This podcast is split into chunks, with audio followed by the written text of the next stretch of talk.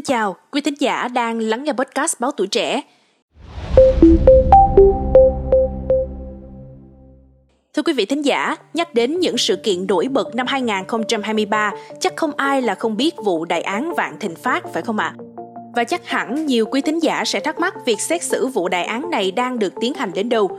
Theo thông tin mới nhất mà podcast Báo Tuổi Trẻ mới cập nhật, Lực lượng công an đã hoàn tất di lý bị cáo Trương Mỹ Lan và nhiều bị cáo khác trong vụ án xảy ra tại tập đoàn Vạn Thịnh Phát và Ngân hàng Thương mại Cổ phần Sài Gòn SCB từ nhiều cơ quan tạm giữ tạm giam về thành phố Hồ Chí Minh để chuẩn bị tham gia phiên tòa. Lý do phải di lý thì được biết là trước đó, trong quá trình điều tra, truy tố bà Trương Mỹ Lan và 80 người khác, trừ 5 bị cáo đang bị truy nã, bị tạm giam ở nhiều cơ quan tạm giam, tạm giữ của Bộ Công an, Bộ Quốc phòng và nhiều cơ quan công an phía Bắc – để thuận tiện hơn cho việc điều tra và xét xử, Công an thành phố Hồ Chí Minh và các đơn vị nghiệp vụ di lý các bị cáo trên đến thành phố Hồ Chí Minh để chuẩn bị cho phiên tòa diễn ra vào ngày 5 tháng 3.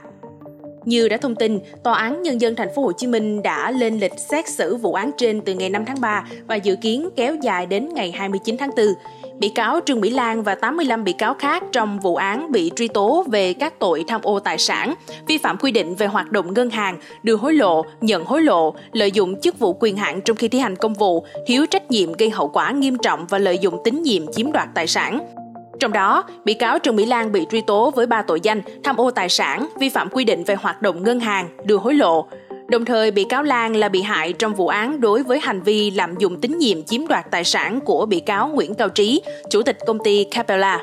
Ngoài ra, tòa án cũng thông báo kêu gọi đầu thú đối với 5 bị cáo hiện đang trốn truy nã, gồm Đinh Văn Thành, cựu chủ tịch hội đồng quản trị ngân hàng SCB, Trầm Thích Tồn, thành viên hội đồng quản trị ngân hàng SCB, Nguyễn Thị Thu Sương, cựu chủ tịch hội đồng quản trị ngân hàng SCB, Nguyễn Lâm Anh Vũ, cựu phó giám đốc ngân hàng SCB chi nhánh Bến Thành và Chim Minh Dũng, cựu phó tổng giám đốc ngân hàng SCB. Theo hồ sơ, Trương Mỹ Lan là chủ tịch của tập đoàn Vạn Thịnh Phát, bao gồm một tập hợp các công ty con, công ty liên kết. Để có nguồn vốn lớn phục vụ hoạt động của hệ thống công ty trên cũng như việc liên tục đầu tư, mua dự án bất động sản, Trương Mỹ Lan đã tìm cách thâu tóm, chi phối, điều hành toàn bộ các hoạt động của ngân hàng SCB. Trương Mỹ Lan đã tuyển chọn đưa các cá nhân thân tín có trình độ trong lĩnh vực tài chính, ngân hàng, nghe theo chỉ đạo của Lan vào các vị trí lãnh đạo chủ chốt tại ngân hàng SCB để thông qua các cá nhân này điều hành toàn bộ hoạt động của ngân hàng SCB, trong đó có hoạt động cho vay.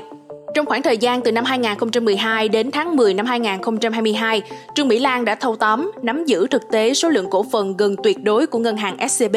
từ 85% đến 91,5% cổ phần, qua đó thao túng toàn bộ hoạt động của SCB, phục vụ cho các mục đích khác nhau của mình. Kết quả điều tra xác định, từ ngày 1 tháng 1 năm 2012 đến ngày 31 tháng 12 năm 2017, Trương Mỹ Lan đã chỉ đạo lập khống 368 hồ sơ vay vốn để rút tiền của ngân hàng SCB, sử dụng vào các mục đích khác nhau, gây thiệt hại cho ngân hàng SCB số tiền 64.600 tỷ đồng. Từ ngày 9 tháng 2 năm 2018 đến ngày 7 tháng 10 năm 2022, Trương Mỹ Lan đã chỉ đạo lập khống 916 hồ sơ vay vốn, chiếm đoạt của ngân hàng SCB 304.000 tỷ đồng, gây thiệt hại số tiền 129.400 tỷ đồng.